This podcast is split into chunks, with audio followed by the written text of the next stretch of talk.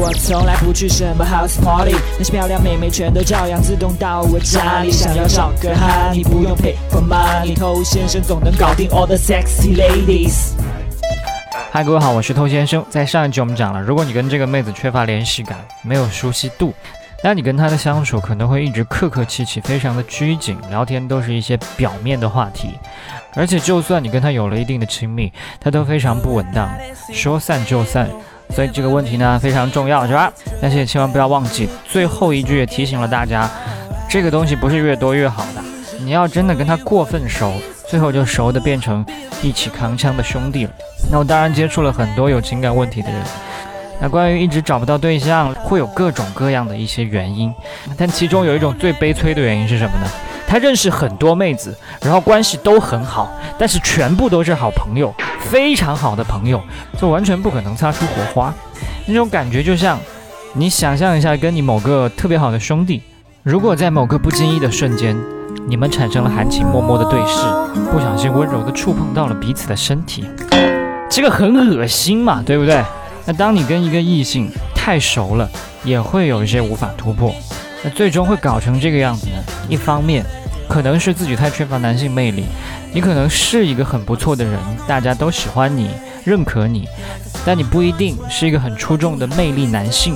所以，尽管你可能跟很多人建立了不错的人际关系，但是并没有产生异性的吸引力。那另外一方面呢，就是跟你的操作有关了。添加微信公众号 k u a i b a m e i，内部客服微信号 a r t t o u。嗯，OK，欢迎在节目之外去添加我们的微信公众号。想学习内部课程，请去添加微信号。好，那太少没有办法推进，太多又会变成朋友，那怎么搞？活活被逼死是吧？那比较安全的做法就是先建立一定的联系感。那有了这些联系感。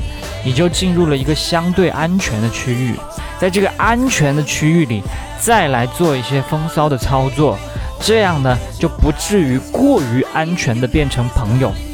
你简单的说，就是你要采取了一定的防护措施，才能够玩一些危险动作。那以上这一段你可以好好理解一下。那如果你反过来，你跟妹子并没有什么联系感。跟陌生人没什么太多区别，那这种情况下就去跟妹子暧昧啊，直接拉黑，对吧？所以这很不可取。那再或者说，你跟他有联系感，你觉得这个感觉还可以，可以跟自己的女生和睦相处，棒棒的是吧？那你要是一直这么和睦下去的话，等你有一天发现，哎，怎么变朋友啦？想再折腾出一些浪花，就没可能了。所以你应该先跟他建立一些联系感。再进行一些操作，比如说尝试一些手部的触碰啊，一些打打闹闹啊，一些小拳拳捶胸口啊，那做这样的一些小玩笑、小捉弄，都是为了让他感觉到我们之间不只是朋友。也就是说，先建立联系感，从而有了一点熟悉度，对吧？这样我们才能够继续走。那怎么继续走呢？我们需要再打破这个熟悉度，让他也感觉到我们接下来要走的不是朋友的这条路，而是另外一条男欢女爱的路。简单的说，就是先建立，再打破，从而产生暧昧的张力。比方说，戳他手臂上的肉，然后说：“哎呦，我想你最近胃口一定特别好吧？”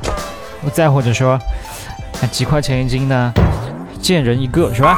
那这样你们的对话才不会那么的沉闷，他才有机会来说你讨厌，对不对？那类似的例子呢，在之前的节目其实讲过很多了，你都可以拿来在这个阶段使用。那这一集要画的重点就是，你要明白。何时建立，何时打破，张弛有度，这样去推进一段关系。我是头先生，今天就跟你聊到这儿，我们下回见。